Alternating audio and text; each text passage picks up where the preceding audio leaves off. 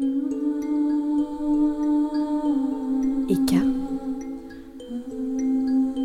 le podcast des mythologies vivantes.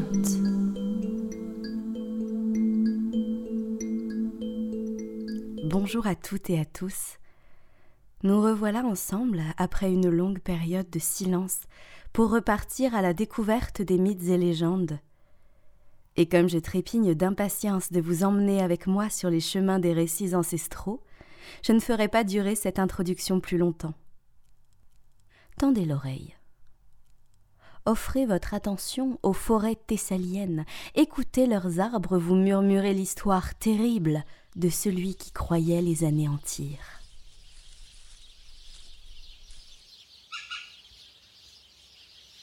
Il est un bois, au cœur de la Thessalie, au pied du mont Ossa. Il est un bois qui fut jadis consacré à Déméter. Déméter, déesse prodigue des moissons, de l'abondance, des bonnes récoltes, déesse de la vie. Il est un bois, et dans ce bois il est un arbre, un arbre sacré entre tous. C'est cet arbre qui fut choisi pour recevoir les honneurs des humains. C'est un chêne immense, aux racines si profondes que certains racontent que Perséphone, du fond des enfers, l'abreuve elle-même des eaux du fleuve Lété. De nombreuses guirlandes ceignent son tronc si large que pour en faire le tour, quinze dryades doivent joindre leurs mains. Ses branches sont chargées de bandes de tissu coloré et de plaques gravées, offrande rendue à Déméter en remerciement pour un vœu exaucé ou une généreuse récolte. Cette forêt respire la paix, la quiétude et l'abondance. Et ce soir, ses habitantes donnent une fête en l'honneur de la déesse à la fossile.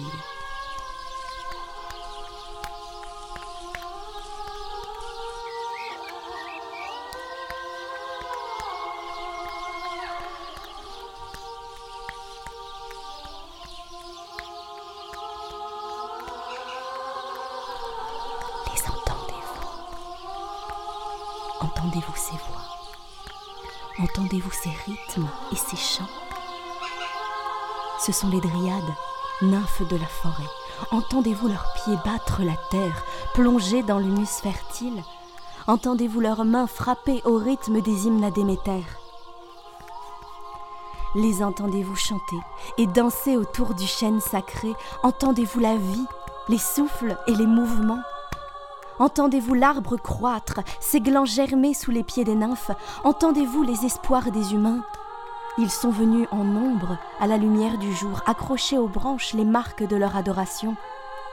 Mais cette nuit, le peuple de la forêt reprend les lieux, arrose le sol fertile de sueur et de larmes extatiques. La transe joyeuse fait vibrer chaque fibre de ce bois. Entendez-vous la vie? Entendez-vous des sabots dans le lointain Des chevaux Mais montés par qui? Quel humain s'aventurerait dans ces bois en cette nuit sacrée? Le bal des dryades cesse. Chacune tend l'oreille, le souffle suspendu dans le silence soudain.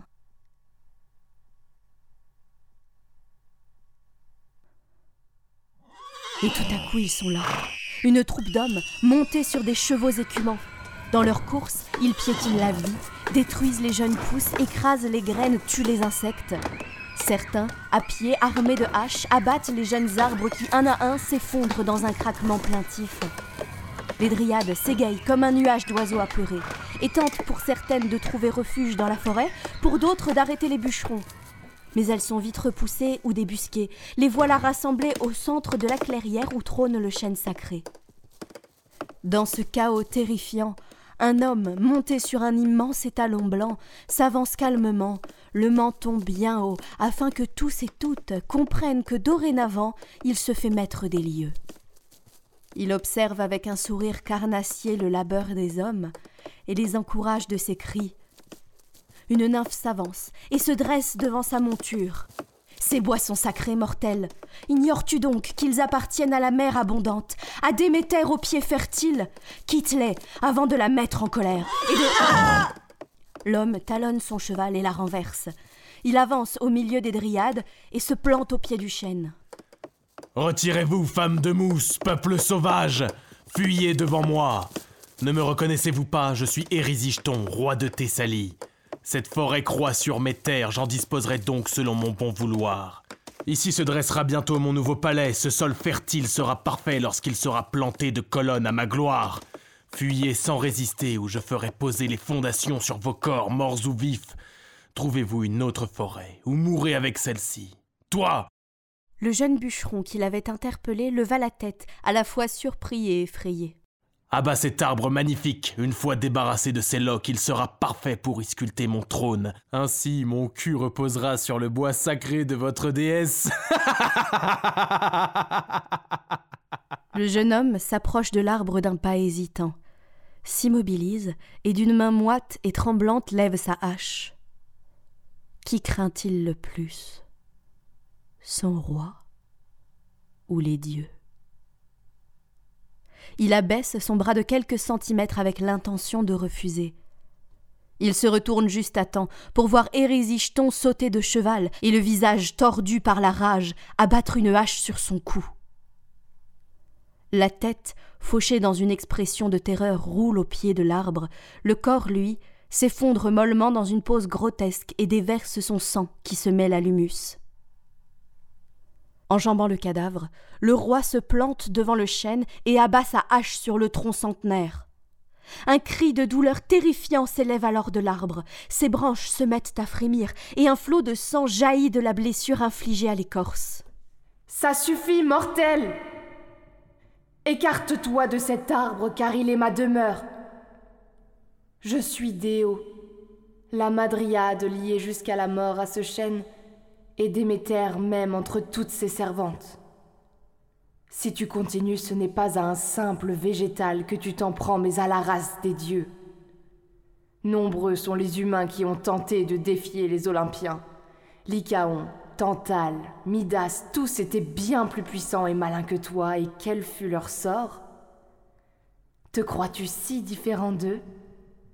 Pose ta hache et cesse cet abattage sacrilège. Laisse aux dieux ce qui leur appartient, ou ils te prendront tout ce que tu possèdes. Soumets-toi Voyez-vous ça? Non contentes de vivre dans les arbres comme des bêtes, les dryades se sont reproduites avec eux. Quelle créature dégénérée tu me donnes encore plus envie de raser cette forêt, et tant mieux si toi et les tiens disparaissez. Qu'êtes-vous au juste des plantes? Des femmes?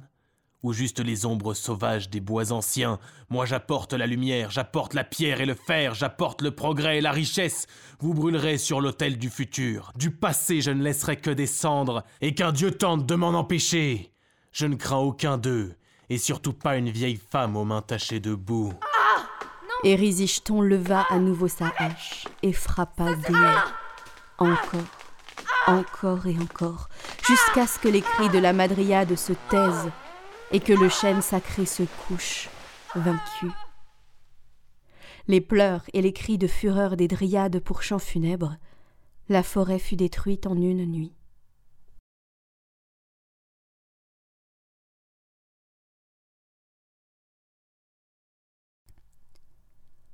À l'aube, seules les souches restent. Les hommes sont rentrés chez eux, et les dryades, désormais apatrides, prennent le chemin de l'exil. Une longue colonne de femmes s'avance. Elles sont penaudes et noient de leur chant de désespoir l'air de la campagne thessalienne. Une longue route les attend, car Déméter doit être prévenu. Ce massacre ne doit pas rester impuni. Oui, il leur faut rallier Éleusis, où la déesse se trouve sûrement, car à ce moment précis on la célèbre en ces lieux. L'automne approche, mais la chaleur de l'été persiste.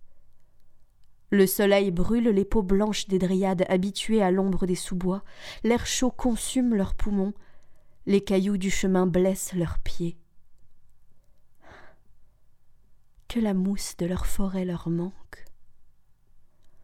Mais elles avancent. Que peuvent-elles faire d'autre? S'arrêter? Se laisser mourir au bord de la route Peut-être s'établir dans une autre forêt Mais leur sœur serait morte pour rien, et Érisicheton le bourreau construirait son palais sur ses restes. Le refus de cette possibilité seul suffit à les faire se mouvoir, et un pas après l'autre, au bout de trois jours et trois nuits, l'aube leur dévoile les rivages du golfe d'Elefsina et la ville d'Éleusis. Déméter les reçoit et recueille leur histoire. Maîtresse, maîtresse, Déo est mort. Déo est mort. Le chêne, est tombé. La, forêt sacrée n'est plus. Déo morte. Pourquoi? Pourquoi faut-il qu'un homme toujours vienne m'arracher mes filles? Elle s'effondre d'abord sur le sol, verse des larmes amères. Leur sel brûle ses joues stérilise la terre sous elle. Mais très vite, ses doigts s'enfoncent dans l'humus. Elle y puise la force de redresser la tête, et ce n'est plus une femme éplorée, c'est une déesse qui réclame vengeance. Il est hors de question qu'Érisigeton s'en tire aussi facilement. Elle ne lui offrira pas ses larmes. Il perdra tout ce qu'il a.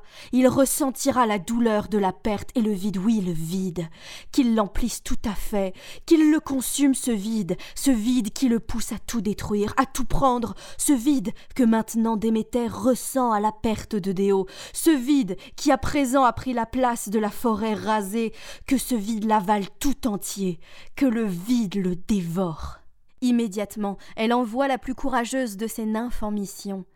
Pour mettre en œuvre sa vengeance, elle va avoir besoin d'aide, de la part de celle qui ne pourrait être plus opposée par essence à la déesse. Limos, la faim incarnée. Rends-toi dans les monts du Caucase, là où rien ne pousse, là où le sol de pierre n'accueille aucune vie, et trouve Limos. Je ne puis m'y rendre moi-même. Il m'est impossible de négocier avec elle. Nous sommes bien trop différentes. Moi, l'abondance et elle le manque. Moi, la profusion et l'aise.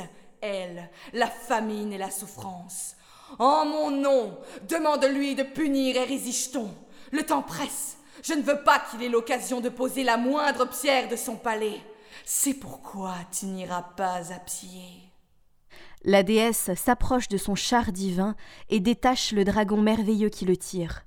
La dryade se juche sur le dos du serpent géant et s'envole alors vers les monts désolés du Caucase.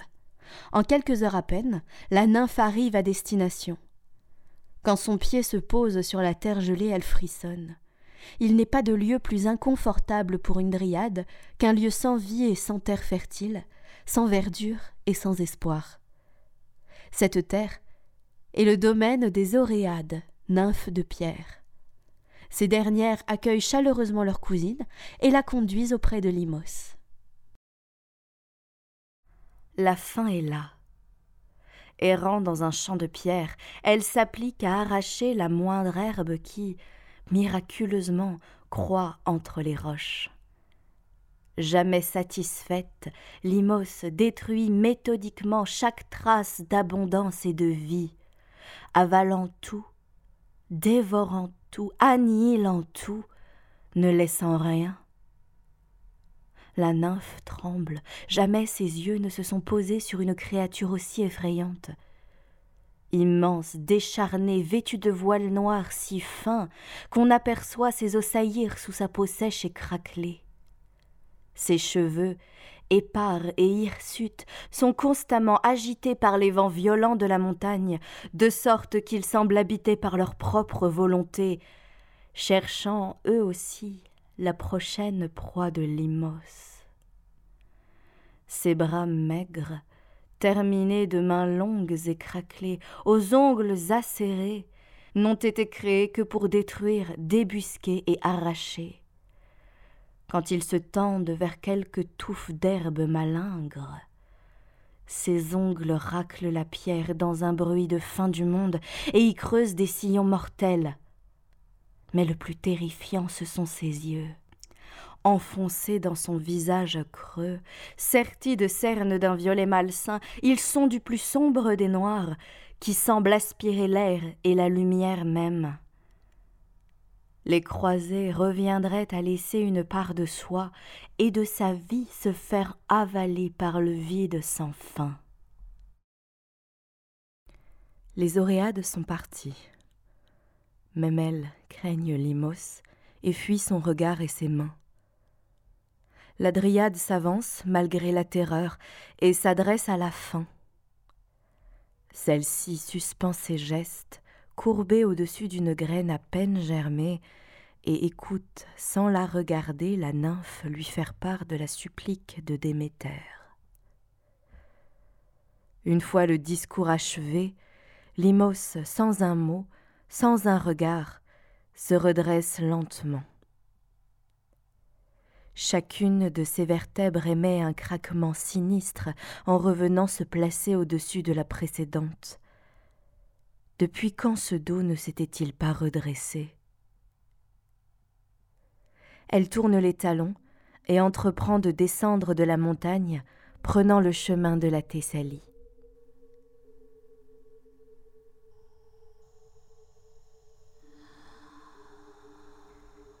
La nuit est tombée. Dans le palais des l'obscurité a tout envahi, prenant possession de chaque pièce, de chaque fissure et avec elle le silence. Un vent glacé venu du nord s'engouffre dans les couloirs déserts. Il est l'escorte de Limos. La voilà qui pose le pied sur le seuil du palais, et le froid et l'obscurité semblent s'épaissir encore. Elle s'avance. Lentement dans le silence mortel qu'elle apporte, on n'entend que les craquements et les cliquetis de ses os et le sifflement de son souffle. Humant l'air, elle détecte chaque soupçon de vie. Elle passe devant les cellules des serviteurs. Elle passe devant les quartiers des fonctionnaires du palais elle passe devant les appartements des nobles et des invités de marque. Elle s'arrête devant la chambre des résistants. Les lourdes portes s'ouvrent devant Limos, comme si elle craignait le contact de ses doigts glacés. Et Résiston est là. Dans un lit où pourraient tenir cinq personnes, il dort. Sur le dos, les membres en étoile autour d'un corps gonflé du banquet de la veille. Même dans le sommeil, il semble vorace et conquérant. La fin s'approche. Elle se penche et tend la main vers le visage du roi. Ses doigts arachnéens caressent la barbe rêche et parfaitement taillée qui blanchit à ce contact. Elle soulève la couverture et se glisse entre les draps. Elle enlace le roi qui se met à gémir comme pris dans la toile d'un affreux cauchemar, ignorant que ce qui arrive à son corps dans le monde réel est bien plus effrayant que tout ce qu'il pourra voir en songe. Limos saisit les bras des résistons et plante ses doigts dans sa chair. Immobilisé, il ne pourra se soustraire à cette étreinte. Elle se juge sur lui, en serrant la taille du roi de ses jambes. Son visage vient frôler celui de sa victime, et ses lèvres violettes et craquelées viennent s'écraser contre celles résistants. Ce dernier est pris de violentes convulsions, son corps se tord, ses yeux s'ouvrent grands pour se révulser, il se débat. Mais Limos, qui semble pourtant si impalpable, le tient fermement cloué sur le lit. Elle ouvre grand la bouche, forçant celle du roi à s'ouvrir de même, et plonge dans sa gorge. Elle y entre tout entière, tel un serpent entrant dans son trou. Elle n'a plus d'os, plus de consistance. Elle entre en lui et vient se loger au plus profond de son corps, qui retombe, flasque et trempé de sueur sur les draps précis. Au matin, les rayons du soleil réchauffent les paupières des résistants. Il ouvre les yeux et se rend compte que pour la première fois depuis toujours, il a dormi recroquevillé dans son lit, comme un enfant apeuré, et qu'une phrase l'obsède, tournant et retournant dans son esprit. Déméter et Déo te saluent. Il n'a pas le temps de s'attarder sur ce détail, car une crampe d'une rare violence le force à se plier sur son estomac. Il a faim. une faim plus intense qu'il n'en a jamais ressentie. Aussitôt il appelle ses serviteurs et ordonne qu'on prépare pour lui un petit déjeuner des plus copieux. Une fois attablé, il engloutit tout ce qui lui tombe sous la main, sans même prendre le temps de mâcher, il dévore tout ce que lui ont préparé ses cuisiniers. Il en redemande. Aux cuisines on s'active, tous connaissent le caractère irascible de leur roi, et aucun n'a envie d'être la cible de sa mauvaise humeur. On abat les agneaux, découpe les légumes, rôtit les volailles, ouvre les jarres de miel, casse les amandes et les noix. On prépare, en somme, un banquet qui pourrait nourrir très convenablement plusieurs dizaines de convives. Érisicheton, seul à table, engloutit sans faiblir tout ce qu'on lui apporte. Il mange, mange, mange, mange et rien. Rien ne peut le rassasier. Tout ce qui franchit ses lèvres et tombe dans son estomac semble disparaître. Il a faim si fin, et rien ne parvient à le combler. Alors il demande plus, dévore plus, engloutit plus. Rapidement, les celliers se vident. Encore Donnez-moi encore J'ai faim Donnez-moi plus Seigneur, il n'y a plus rien. Vous avez mangé tout ce que nous avions. Alors sortez de la ville, réquisitionnez toute la nourriture que vous trouverez, allez dans chaque ferme, dans chaque échoppe et prenez tout. Et Résiston mange, mange et mange encore. Il mange le pain de ses sujets, et quand le pain vient à manquer. Encore Donnez-moi encore J'ai faim Donnez-moi plus Seigneur, il n'y a plus rien. Vous avez mangé tout ce que possédait notre peuple. Le pays est vide de nourriture. Alors prenez l'or, envoyez des esclaves acheter dans les pays voisins, achetez tout. Et Résiston mange, mange et mange encore. Il mange le pain acheté avec l'or de ses caisses, et quand le pain vient à manquer. Encore Donnez-moi encore J'ai faim Donnez-moi plus Seigneur, vous avez mangé tout ce que nous avons pu acheter. Les celliers sont vides, le peuple n'a plus rien à manger, et le pays est ruiné, il n'y a plus rien. Et Résiston est ruiné. Toujours plus vorace, il entraîne son pays dans sa déchéance. Le peuple de Thessalie crie famine, se meurt et enfin se révolte. Érésiston n'a plus rien. Ni palais ancien ou nouveau, ni royaume, ni trône en chaîne sacrée, ni fortune, ni orgueil. Il n'y a plus rien. Il n'a plus rien. Si ce n'est sa fille Mnestra. Tous deux se retrouvent dans le caniveau, à vivre de l'aumône des gens, voilà le roi qui défiait les dieux, voilà le roi cupide qui ne pouvait se contenter d'un seul palais. Il est là, il a la boue pour trône, des loques pour atour, la poussière des rues pour couronne, et toujours cette faim. Elle ne l'a pas quitté, et plus il mange, plus elle le dévore. Son corps à présent est comme son cœur, un abîme sans fin, qui attire à lui tout ce qui l'approche sans jamais être comblé. Mnestra mendie pour son père.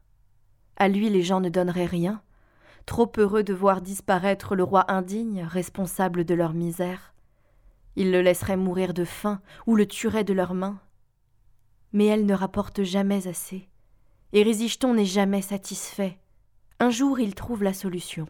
Comment se débarrasser de Mnestra, cette bouche à nourrir inutile, et gagner par la même occasion de quoi soulager sa faim?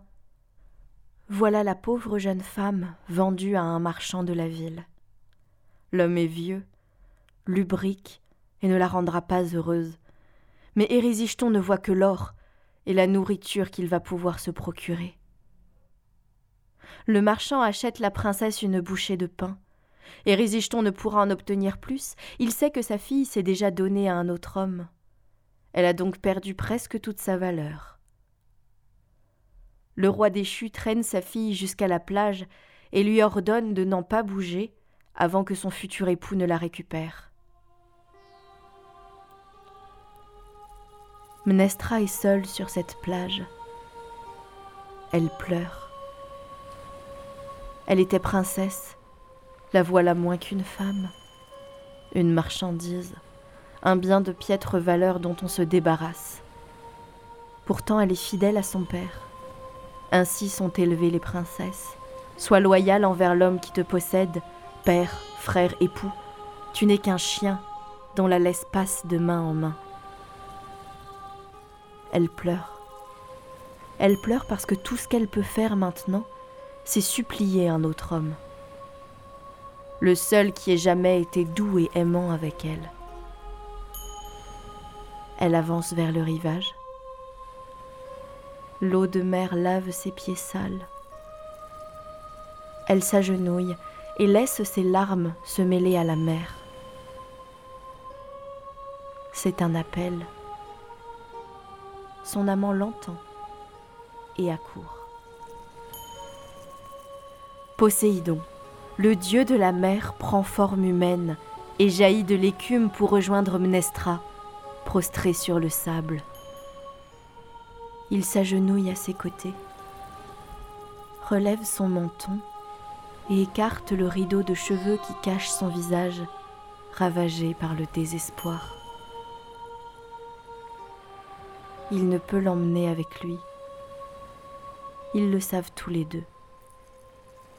Poséidon est déjà marié, et on n'abandonne pas une déesse pour une mortelle. Je ne peux te libérer de ton père ou de ton futur mari, même si c'est tout ce que je désire. Mais je peux te faire un cadeau, un cadeau d'adieu. Si je ne peux te libérer, je peux te faire le don d'un pouvoir qui te permettra de le faire. Mais c'est à toi, et à toi seul de briser tes chaînes. Je suis ton allié, mais tu seras la maîtresse de ta liberté, Nestra. Puis il se retire, comme les vagues quittent le rivage après la marée haute. Mnestra est à nouveau seule, un goût de sel sur ses lèvres. Elle sait ce qu'elle a à faire pour échapper à son époux. Quand ce dernier arrive, nulle trace de la princesse sur la plage. Furieux, il cherche partout. Un pêcheur observe le large depuis la plage. Le marchand le questionne, mais le pêcheur n'a rien vu. Le marchand quitte la plage en rage. Érisicton arrive après lui et questionne à son tour le pêcheur qui reste muet. Les contours de sa silhouette se brouillent. Sa chair semble fondre sur ses os pour reprendre l'apparence de Mnestra. Voilà le don offert par Poséidon. Un don normalement réservé aux divinités les plus puissantes de l'Olympe, la métamorphose. Érisicton n'en croit pas ses yeux, mais bien vite, sa cupidité reprend le dessus, et il entrevoit déjà comment ce nouveau don pourrait lui être utile. Mnestra se retrouve vendue une nouvelle fois à un autre homme. Elle s'échappe, transformée en jument, et revient auprès de son père. Elle est vendue une troisième fois, et s'échappe, sous l'apparence d'une vache, et revient auprès de son père. Elle est vendue une quatrième fois, et s'envole, changée en oiseau, et revient auprès de son père. Très vite, le bruit court dans la ville que le vieil Érisicton promet sa fille encore et encore, empoche l'argent qu'il dévore, sans que la fille jamais ne passe plus d'une heure avec son nouveau mari. Plus personne ne veut acheter Mnestra, et l'arnaque s'essouffle. Quand Mnestra revient, changée en biche après avoir échappé au tout dernier mari piégé par Érisicton, ils savent tous les deux que ce tour sera le dernier. Mais Érisicton a toujours faim. Depuis qu'ils ont été chassés du palais, la faim ne l'a pas quitté et l'a obligé à se nourrir des pires immondices, à commettre les pires atrocités. Mais à présent plus personne ne veut leur faire l'aumône, plus personne ne veut acheter Mnestra. Alors Érisicton n'a qu'un seul choix se laisser dévorer par la faim ou commettre un dernier forfait, le pire de tous. Quand Mnestra s'approche, quand s'approche sous les traits de la biche, le roi déchu ne voit plus sa fille. Il ne voit qu'un animal, il ne voit qu'un morceau de viande. Il pose la main sur son encolure, l'enlace comme pourrait le faire un père aimant. Mais il est tout sauf cela. Ce n'est pas une étreinte, c'est un piège. Il plante ses dents dans la chair de Mnestra qui hurle et se débat, mais Érisicton la tient fermement. Les yeux de la jeune femme se révulsent. Elle comprend alors qu'elle ne s'est jamais libérée, que son corps libéré de ses acheteurs ne cachait que son esprit, prisonnier de son amour filial aveugle. Mais Érisicton a franchi la limite. Elle ne mourra pas pour lui. Elle ne se laissera pas dévorer. Elle se libère maintenant. que son père affronte seul la conséquence de sa cupidité. Son corps, comme cette forêt qu'il a détruite, ne lui appartiennent pas. Pour la dernière fois, Mnestra fait appel au cadeau de Poséidon. La chair de la biche se dérobe sous les dents d'Érésichton. Mnestra s'envole. Elle s'est changée en papillon. Libérée de corps et d'esprit, elle bat des ailes de toutes ses forces pour s'éloigner le plus vite possible de son père et commencer sa nouvelle vie. Cette fois, c'est bien fini. Érésichton est seul. Rendu fou par la faim, ses dernières traces d'orgueil s'effondrent. Il se courbe, se vautre dans la boue, torturé par cette malédiction. Il se tord pour soulager la douleur, mais rien n'y fait. Déméter et Déo te saluent. Une seule personne a le pouvoir de mettre fin à ses souffrances, celle qui les a causées. Alors Érésichton se met en route. Traînant sa vieille carcasse décharnée, il se rend à l'endroit précis où son sort s'est scellé. Dans le bois sacré, ou en tout cas là où jadis se trouvait ce bois, car aujourd'hui il n'en reste que des souches. Des souches dressées pour rappeler que jadis la vie foisonnait, dressées comme des accusations, comme des monuments, dressés pour les morts. Rien n'a repoussé. Le sol semble stérile, la vie a déserté ce sanctuaire autrefois si prodigue. Érésichton arrive au centre du cimetière. Là se trouve la souche, celle du chêne, celle de Déo. Épuisé, il s'adosse à elle, prostré, enfonçant ses ongles dans la terre stérile pour résister à la douleur et mettre à distance la folie. Déméter, ça suffit J'ai tout perdu Mon palais, mon trône, mon royaume et même ma fille Cette punition a assez duré Délivre-moi Rends-moi ma vie J'étais roi, à présent je ploie devant toi. Tu as ce que tu voulais Maintenant libère-moi Tu exiges encore. Tu n'as rien appris, Érésichton. Tu penses que mon pardon, comme ma forêt, comme ton royaume te sont dus. Il n'en est rien. Tu as voulu prendre sans jamais donner. Tu as voulu accumuler sans jamais remercier. Tu as tué et tu veux être pardonné. Cette malédiction, tu crois que c'est moi qui te l'inflige. Mais cette faim était en toi depuis toujours. Elle est inhérente à ta race. La race de ceux qui croient que tout ce qui leur tombe sous les yeux est à eux. La race de ceux pour qui la terre et le corps des femmes sont à leur disposition. Tu as voulu construire un palais sur les cadavres de mes arbres, te tailler un trône dans le corps de Déo, et user du corps de ta propre fille jusqu'à le dévorer, et tu demandes pardon? Ce n'est même pas ce que tu fais. Tu réclames le pardon. Tu ne regrettes rien, tu veux juste qu'on cesse de te punir. Tu as tout détruit autour de toi. Tu n'as pas eu besoin de moi pour ça. Tu es seul responsable de ta condition. Accepte ta punition. Je peux te soulager, mais je n'en ai aucune envie. Souffre à présent, comme tes victimes ont souffert, et n'espère plus jamais entrer dans les bonnes grâces de quelque dieu que ce soit. Déméter et Déo te saluent. Non non, je suis désolé, je suis désolé. Pardonne-moi, je t'en prie. Pitié, je n'en peux plus, ne sois pas si cruel. Aide-moi, sauve-moi. Ne me laisse pas, reviens. Reviens. Reviens. Les cris d'Érysichton n'y firent rien. Déméter avait décidé de son sort. Il était condamné.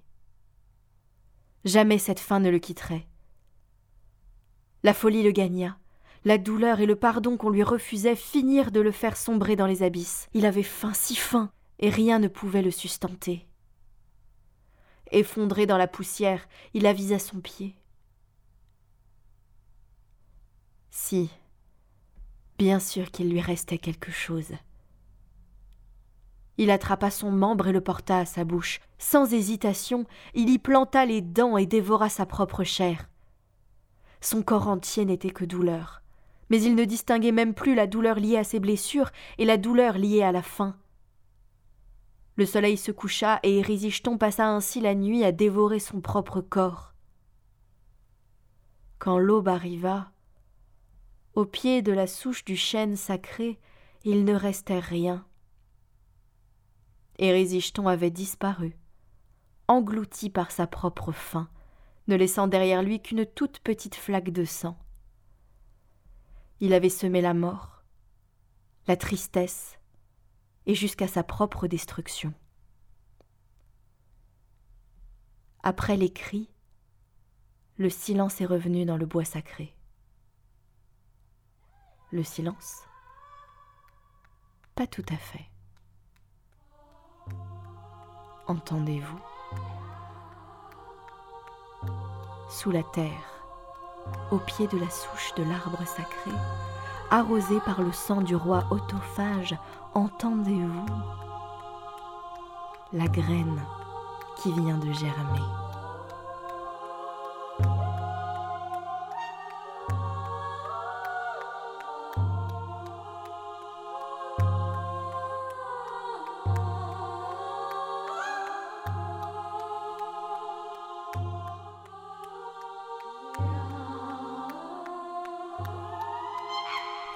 J'espère de tout cœur que cet épisode vous a plu.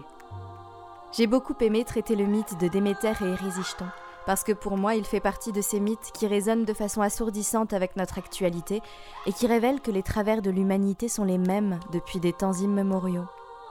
Je veux remercier mes amis, mes formidables amis, qui répondent toujours présents quand il s'agit de donner vie aux personnages que je convoque. Alors par ordre d'apparition, Merci à Maxime Guillet qui interprète Érésiston, à Clémentine Kuhlmann pour avoir prêté sa voix à Déo, à Marie-Lise Snider qui donne vie à Déméter, et à Théo Schneider pour son interprétation de Poséidon. Merci à toutes et tous et bravo. Comme toujours, je vous invite à me rejoindre sur les réseaux sociaux du podcast, Instagram et Facebook, à donner la note que vous jugerez juste à cet épisode sur votre plateforme d'écoute préférée ou à laisser un commentaire quand cela est possible, j'y répondrai avec joie. Je vous rappelle que si vous souhaitez soutenir financièrement le podcast et les projets qui en découlent, je vous en dirai plus sur ces projets tout bientôt, mais je laisse encore un peu planer le mystère. Vous pouvez rejoindre les tipeurs de Eka sur tipeee.com, le site de dons en ligne. Je vous remercie pour votre écoute et vous souhaite une belle journée une belle soirée ou une belle nuit. À bientôt.